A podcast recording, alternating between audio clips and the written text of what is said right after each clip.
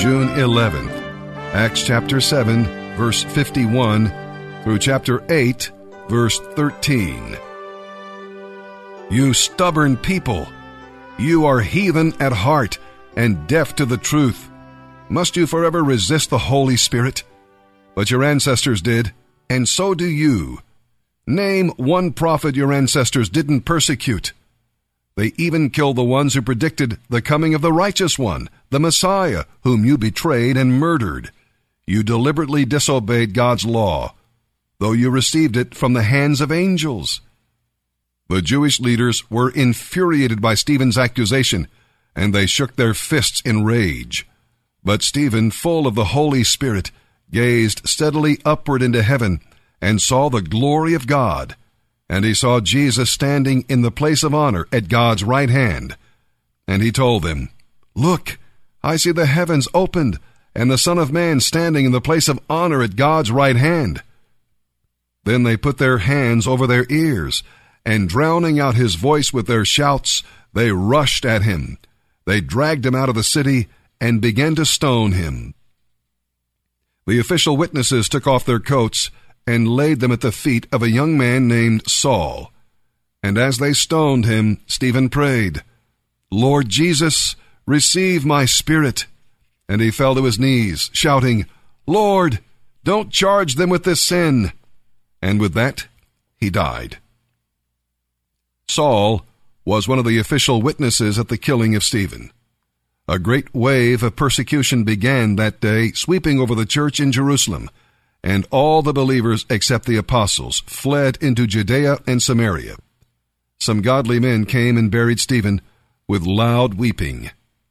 Saul was going everywhere to devastate the church. He went from house to house, dragging out both men and women to throw them into jail. But the believers who had fled Jerusalem went everywhere preaching the good news about Jesus. Philip, for example, went to the city of Samaria and told the people there about the Messiah. Crowds listened intently to what he had to say because of the miracles he did.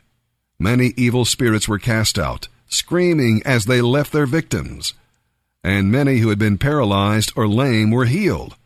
So there was great joy in that city. A man named Simon had been a sorcerer there for many years, claiming to be someone great. The Samaritan people, from the least to the greatest, often spoke of him as the Great One, the power of God. He was very influential because of the magic he performed. But now the people believed Philip's message of good news concerning the kingdom of God and the name of Jesus Christ. As a result, many men and women were baptized. Then Simon himself believed and was baptized. He began following Philip wherever he went, and he was amazed by the great miracles and signs Philip performed. It's the same thing here. I can't make you fall in love with Jesus. I can make the introduction. Okay? You can walk in this room and I can tell you, listen, God, who's the creator of the world, the only one that matters, He so loves you. More than your wife, more than your kids, more than your mom, your dad, any friend, any girlfriend, boyfriend. He's crazy about you. He so loved the world so much that he gave his son. Man, do you understand how wicked you were, how much you rebelled against him? And he, he loved you in the midst of that while you were a sinner. He gave his son. Can you believe that? His son. And, and he watched his son on a cross I mean, who does that? What kind of love is that that watches his son die for someone else? And, and, then his son rises from the grave. After being buried for three days, he just gets up by the power of the Spirit and he's just talking and, you know, ascends back into heaven. And then he can put his Spirit inside of you. He'll change everything. What an amazing God. And some of you will go, hmm, that's nice. And I can make that introduction, and seriously, nothing will happen until somehow, here, like Paul says, the Holy Spirit gives you a strength to know to know, interesting phrase, that you may know the love of Christ that surpasses knowledge. He lets you know something that you can't know. You get to a, a depth of this real understanding in your inner man, this knowledge of God loves us. Oh, how He loves us. And we sing these songs with this depth and this understanding of, oh, I get that.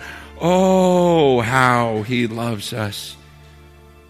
See, I can make the introduction, but for you to get that love, that happens as I get on my knees and pray for this and say, God, would you grant this to them? Because if they got your love, they wouldn't love their sin so much. If they got your love, they wouldn't fight with each other. You realize there has never been, never in the history of this earth, a spirit filled couple that has divorced. Never. So the issue is not about his needs or her needs or love languages or this or that. The issue is somehow, as individuals, you don't understand the love of Jesus. You don't understand him. You don't get him. You haven't been filled with that love.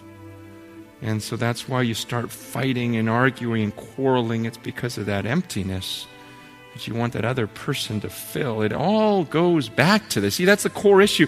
I think about how many hours I've wasted counseling in marriages when it really wasn't about the marriage. And it's like, no, you don't really understand how much God loves you, do you? You don't really understand this love of Christ that surpasses knowledge, do you? You don't understand how much you would just be filled just in Him to where you'd be overflowing, and so you need this and need this from other people. So let me just get on my knees and pray that you would really understand the love of Christ, that you would be strengthened into the in the inner man, not the outer.